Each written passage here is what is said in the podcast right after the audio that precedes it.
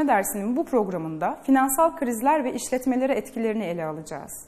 Bu programı izleyen öğrencilerimiz kriz ne demektir açıklayabilecek, neden krizler ortaya çıkar konusunu tartışabilecek, son yıllarda Türkiye'de ve dünyada yaşanan belli başlı krizleri, nedenlerini, sonuçlarını ve işletmelere etkilerini açıklayabileceklerdir. Merhaba arkadaşlar. Bugünkü dersimizde kriz, finansal krizler ve bu krizlerin işletmeler üzerine olan etkilerinden bahsedeceğiz. Öncelikle isterseniz kriz ne demektir? Bunu açıklamaya çalışalım. Bu konuda fikri olan arkadaşımız var mı? Kriz deyince aklınıza neler geliyor? Buyurun. Ekonomik bunalımlar. Ekonomik bunalımlar. Başka? Kriz deyince aklımıza gelen herhangi bir konu var mı? Sadece ekonomik anlamda mı kriz olabilir yoksa işletmeler açısından düşündüğümüzde başka durumlar da işletmeleri krize sokabilir mi? Evet tekrar dilekten bir cevap alalım. Sadece ekonomik değil yangınlar, seller yani doğal afetler de neden olabilir krizlerin yaşanmasına. Evet sadece ekonomik anlamda krizler değil bunun dışında başka faktörler de işletmeleri krize sokabilir. Örneğin diyor ki arkadaşımız doğal afetler de işletme açısından bir kriz unsurudur. Dolayısıyla e, bu tip doğal afetlerde veya işletmenin kendisinden kaynaklanan başka faktörler de krize sebep olabilir. Başka düşüncesi olan arkadaşımız var mı kriz hakkında? İsterseniz krizi bir tanımını yapalım.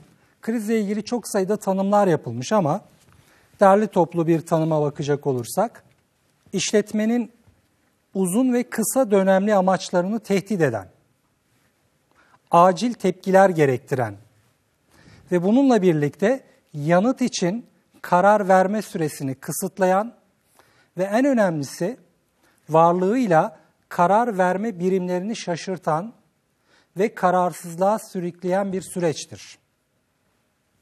Evet, işletmenin uzun ve kısa dönemli amaçlarını tehdit ediyor demek ki krizler. Ve acil tepki vermek gerekiyor. Acil tepki vermek gerekirken çok hızlı hareket etmemiz lazım. Fakat hızlı hareket ederken hata yapma olasılığı da çok yüksek. Bu yüzden karar vericiler, burada karar vericilerden kastettiğimiz nedir? İşletmenin sahibi veya işletmenin yöneticileri. Bu karar vericiler bir şaşkınlığa uğruyor. Çünkü işletmenin olan sürecinde e, vermiş olduğu kararlar burada işlemiyor. Veya farklı kararlar vermek gerekiyor.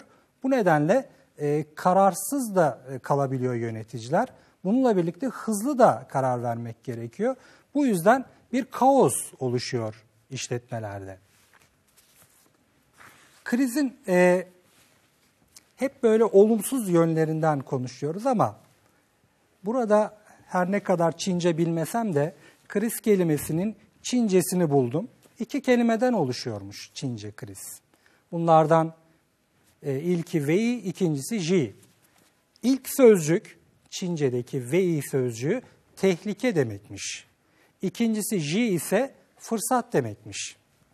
Buradan acaba nasıl bir anlam çıkartıyorsunuz? Yani biz krizi hep böyle tehdit, olumsuzluk, kötü durum olarak algılıyoruz ama Çinliler ikinci bir anlam daha yüklemişler krize. Fırsattır demişler. Kriz nasıl fırsat olabilir ki sizce? Yani ne tür fırsatlar yaratabilir? Hiç düşündünüz mü, aklınıza geldi mi? Krizlerin ne tür fırsatlar yarattığı? Bir şirketin daha güçlü şekilde e, tekrar yapılanması olabilir. Yani şirket krizden bazı dersler çıkartarak evet. Buna e, uygun olarak gelecek dönemlerde benzer bir durumla karşılaşmamak için e, önceden e, bazı tedbirler alabilir diyorsunuz. Evet. Yeni bir şey çıkarabilir. Ürün çıkarabilir. O krize Yeni bir ürün çıkartabilir. Yeni ürün çıkartabilir. E, teknoloji de bazen krize sebep oluyor işletmeler açısından. Evet. Teknolojiyi takip etmeyen, eski ürünlerde ısrar eden veya geleneksel üretim yöntemlerinde ısrar eden işletmeler bununla birlikte ne oluyor? E, rekabetin dışında kalmış oluyorlar ve bu da işletmeyi aslında krize sokuyor. Bunu değerlendirebilen, bu olumsuzlukları görebilen işletmeler ne yapıyor? Yeni pazar arayışları içerisine girebilirler. Yeni üretim veya yeni mamuller üretebilirler. Yeni üretim süreçle, süreçlerini ortaya koyabilirler. Bu da nedir? İşletme açısından bir fırsattır. Bunu aslında sadece işletme bazında değil, gelen ekonomik anlamda da görebiliyoruz. Krize giren işletmeler bu krizden çıkabilmek için ne yapıyorlar? Yeni arayışlar içerisine giriyorlar. Yeni e, yöntemler bulmak istiyorlar. Örneğin son e, yaşadığımız bu finansal krizde e, Avrupa ülkeleri biliyorsunuz ekonomik anlamda kötü duruma düştüler. Türkiye açısından baktığımızda da Avrupa ülkeleri bizim ihracatımızda önemli yer tutan ülkeler. Şimdi onlar krize girince ister istemez ne oluyor? Bizi de etkiliyor. Globalleşme denilen olgu artık bir ülkede yaşanan bir gelişmeyi, bir olumsuzluğu veya olumlu bir durumu diğer ülkelere de ne yapmış oluyor? E, yaymış oluyor, etkilemiş oluyor. Bu durumda Avrupa ülkelerinde bir kriz yaşandığında Türkiye'de veya başka ülkelerde bundan olumsuz olarak etkileniyorlar. Bizim açımızdan, Türkiye açısından ihracat çok önemli. İhracatımızı artırmak istiyoruz. E şimdi bu ülkeler krize girdiğinde bizim ihracatımız veya payımız orada düşmeye başlıyor. Ne yaptı o zaman Türkiye? Yeni pazar arayışları içerisine girdi. E, Afrika ülkelerine ihracat yapmaya başladı. Arap ülkelerine ihracat yapmaya başladı. Veya adını hiç duymadığımız ülkelerde pazar arayışları içerisine girdi. Ama böyle bir kriz ortamı olmamış olsaydı, işler yolunda gitmiş olsaydı belki de hiç bu fırsatları değerlendirmeyecekti. Dolayısıyla böyle krizden de yeni fırsatlar çıkarabiliriz. Bu söylediklerimizi e, biraz daha toparlayacak olursak, krizi e, işletmeler açısından yine düşünmeye devam edelim. İşlet, e, işletmeyi etkileyen veya işletmeleri krize sokan durumları iki başlık altında toplayabiliriz. Bunlardan bir tanesi işletme dışı faktörler. İşletmenin e, kendi sorumluluğu dışında veya kendi yönetimi dışında dışarıdan müdahalelerle veya dışarıdan gelen bir takım etkilerle işletmenin krize girmesi olayı. Biraz önce de bahsetmiştik aslında bunlardan. Bir tanesi doğal felaketler dedik. İşte bir bölgede deprem oluyor, fabrika binası yıkılıyor. Bir kriz. Peki hocam o kriz masası oluşturuyor mesela. Ee, hükümet olarak şey yapılıyor mesela. Bu da bir krize örnek olabilir mi doğal felaketler? Şimdi e, tabii kriz yönetimi dediğimiz bir olay var. Biraz sonra ondan bahsedeceğiz. İsterseniz onu o zaman tamam. ele alalım. Doğal felaketler işletmenin hiç ummadığı bir anda, hiç beklemediği bir zamanda, her şey çok güzelken, her şey yolunda giderken bir doğal felaket oluyor. Her şey ne oluyor? Allak bullak oluyor. Örneğin Japonya depremini hatırlayınız. Ne oldu? Ee, bu depremle birlikte büyük otomobil fabrikaları büyük zararlar gördüler ve e, üretimleri aksadı. Bunun gibi şeyler. İkincisi çevreci politikalar ve baskılar. Son dönemlerde e, çevreye verilen önemin artması, e, bir takım grupların bu konuda ısrarla üzerinde durması işletmeleri de zaman zaman zor durumda bırakabiliyor. Örneğin işletme e, atıklarını ne yapıyor? Dışarı verirken veya nehre verirken, denize verirken bu çevreci grupların baskısıyla e, bir atık değerlendirme tesisi kurmak zorunda kalabiliyor. Bu da işletme için küçük bir kriz sayılabilir aslında. Teknolojik yenilikler, biraz önce de bahsetmiştik. Teknolojiye ayak uyduramayan, tüketicilerin beklentilerini e, öngöremeyen veya bu beklentilere uygun üretim yapamayan işletmeler bir müddet sonra e, faaliyetlerine son vermek zorunda kalabiliyorlar. Hukuki ve politik düzenlemeler veya baskılar da işletmeleri krize ya da olumsuzluğa sokabiliyor. Son dönemde işletmeleri en fazla etkileyen konulardan bir tanesi de güçlü rekabet. Güçlü rekabete ayak uyduramıyorsanız eğer yine krizdesiniz demektir ve bu krizin sonucu, sonucu da genellikle işletmenin faaliyetlerine son vermesi, iflas etmesidir. Yine işletmeleri etkileyen en önemli sebep genel ekonomik belirsizlikler ve dalgalanmalardır. Bu çok daha önemli bir konu. Çünkü biraz önce globalleşme dedik, ülkelerin birbirleriyle ilişkilerinin arttığını söyledik. Bu ilişkiler ne kadar çok olursa bu ülkelerin birisinde veya birkaçında yaşanan problem diğer ülkeleri de çok kısa zamanda etkisi altına alıyor. Artık hiçbir ülke dünyada tek başına izole bir biçimde yaşamıyor. İhracatı var, ithalatı var, borçlanması var, turizm gelirleri var. Bütün bunlar e, birbirlerine etkiliyor. Dolayısıyla bizim ülkemizde herhangi bir kriz olmasa bile, ekonomik belirsizlik olmasa bile, ekonomimiz gayet iyi durumda olsa bile başka ülkelerde yaşanan bu ekonomik krizler, belirsizlikler bizi de mutlaka etkisi altına alıyor.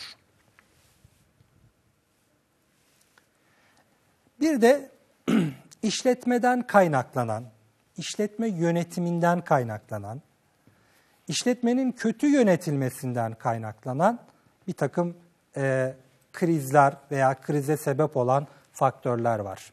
Bunlardan bir tanesi işletmenin yanlış yere kurulması, kuruluş yerinin doğru seçilmemesi. Uzun vadede işletmeyi olumsuz olarak etkileyecektir. Bu kuruluş yerinin yanlış seçilmesi mesela ulaşım giderlerini artıracaktır. Mesela üretim maliyetlerini artıracaktır. Mesela e, kaliteli, e, kalifiye personel bulmayı zorlaştıracaktır. Bütün bunlar kuruluş yerinin hatalı seçiminin bir sonucu olabilir. İkincisi işletmenin düşük ya da çok hızlı büyümesi. Çok hızlı büyümek de işletmeler açısından olumsuzluklara sebep olabilir. Genelde hep hızlı büyümek isteriz, çok büyümek isteriz ama bunu ayak uyduramazsak çünkü büyümenin de getirdiği bir takım sıkıntılar, sorunlar, yönetim problemleri, finansman problemleri olacaktır. Eğer bunları zamanında doğru planlamamışsak bu da işletmeyi krize sokacaktır. Evet, yönetimin tek elde toplanması, karar vericinin tek kişi olması, başkalarının görüşlerine önem verilmemesi de işletmenin yanlış kararlar almasına yol açabilir. Öz kaynaklar, öz kaynakların yetersiz olması da işletmeyi finansal anlamda sıkıntıya sokacaktır. Öz kaynak deyince acaba ne anlıyoruz? Öz kaynak. İşletme açısından öz kaynak dediğimizde ne anlaşılıyor? Biliyor musunuz? Borçlar ve sermaye. Belki genel muhasebe derslerinden hatırlayacaksınız. İşletmelerin bilançoları var biliyorsunuz. Varlıklarını ve bu varlıkların kaynaklarını gösteren özet bir finansal durum tablosu. Bu bilançoyu gözünüzün önüne getirin. İki tarafı var bunun. Bir aktif tarafı var, bir de pasif tarafı var. Aktif tarafında işletmenin varlıklarını görüyoruz. Dönem varlıklarını, duran varlıklarını. Pasif tarafında ise genelde iki kısımdan oluşuyor. Borçlar ve öz kaynaklar. Borçlar işletmenin bankalardan veya başka finansal kuruluşlardan, üçüncü kişilerden daha sonra ödemek üzere belli bir faizle ekleyerek ödemek üzere almış olduğu yabancı kaynaklardır. Öz kaynaklar ise işletme sahibinin veya çok ortaklıysa işletme ortaklarının bizzat koymuş olduğu işletmenin artık kendi sermayesi e, ne oluşturur öz kaynaklar? İşte bu öz kaynaklar yetersiz ise ne olacaktır? İşletme sürekli borçlanmak zorunda kalacaktır. Borç bir yönden iyidir ama aşırı borçlandığınız zaman bunların vadesi geldiğinde ödeyememe durumunda ne olacaktır? İşletme finansal krize girecektir. Nitelikli personel çalıştırılmaması yine e, kalite açısından, kalitenin düşmesi açısından işletmeleri krize sokabilir. Çalışma sermayesi yönetiminin yetersiz olması. Şimdi burada yeni bir kavram daha karşımıza çıkıyor. Çalışma sermayesi. Çalışma sermayesi ne demek acaba? Çalışma sermayesi dediğimizde yine bilançoyu gözümüzün önüne getirerek cevap vermeye çalışalım. Bilançonun aktifinde dönen varlıklar var dedik, duran varlıklar var dedik. Dönen varlıklar dediğimiz işletmenin bir yıl içerisinde paraya dönüştürebileceği likit varlıklardır. Dönen varlıklar da kendi içerisinde alt başlıklara ayrılıyor. Bunlardan en likit olanı kasadaki paradır. İkincisi işte işletmenin geçici olarak yapmış olduğu menkul kıymet yatırımlarıdır. Hazine bonosu alabilir, finansman bonosu alabilir, yatırım fonu alabilir. Bunları kısa dönemli nakit fazlalarını değerlendirmek amacıyla yapmış oldukları geçici yatırımlardır. Alacaklar yine dönen varlıklar içerisinde yer alır. Stoklar da dönen varlıklar içerisinde yer alır. Bütün bunların toplamına dönen varlıklar diyoruz. Dönen varlıkları bir başka şekilde çalışma sermayesi olarak da ifade edebiliyoruz. İşte dönem varlıkların yetersiz olması işletmenin vadesi gelen borçlarını zamanında ödeyememesine, günlük e, giderleri karşılayamamasına, örneğin elektrik giderleri, su giderleri, ham madde giderleri bunların zamanında ödenmesi gerekiyor. Çalışma sermayeniz yetersizse bir likidite sıkışıklığı içerisine gireceksiniz. Bu da işletmeyi yine ne yapacaktır? Krize sokacaktır. Bir de likiditeden bahsettik veya e, daha önceki konuşmalarımızda da likidite sözcüğünü kullandık. Likidite ne demektir acaba? Hiç düşündünüz mü? Veya daha önce böyle bir kavramla karşılaştınız mı? Likidite krizde önemli bir konudur. Çünkü krize giren işletmeleri bekleyen önemli sonuçlardan bir tanesi likidite sıkışıklığı içerisine girmeleridir. Likitten geliyor. Likit akıcı olmak biliyorsunuz. Likidite de ne olabilir? Yani paranın dönmesi olabilir. Paranın dönmesi veya hızlı dönmesi evet. şeklinde de düşünebilirsiniz. Likidite e, varlıkların, elimizdeki varlıkların istenildiği zaman, istenildiği fiyattan satılabilmesi anlamında kullanılıyor. Gerçek değerinden satılabilmesi ve nakde dönüştürülebilmesi anlamında kullanılıyor. Mesela yani fon, öyle bir şey mi hocam? Efendim? Likit fon mesela bankalarda. Evet, bankalardaki likit fonlar. Evet. 24 saat istediğiniz zaman satabilirsiniz, paraya dönüştürebilirsiniz. Artık günümüzde kasada çok miktarda para tutmak doğru bir şey değil biliyorsunuz. Evet. Paranın da bir maliyeti var. Ee, bunun getirisinden mahrum kalıyorsunuz. O yüzden e, bunları başka alanlarda değerlendirme gereksinimi duyuyoruz. Ama çalışma sermayesi yönetimi açısından e, bu değerlendireceğimiz varlıkların likit olması gerekiyor. Yani istediğimiz zaman e, zorlanmadan gerçek değerinde paraya dönüştürmemiz gerekiyor. İşte e, likiditesi yetersiz olan işletmeler e, mutlaka krize girerler. Veya krize giren işletmeler mutlaka bir likidite sorunuyla karşı karşıya kalabilirler.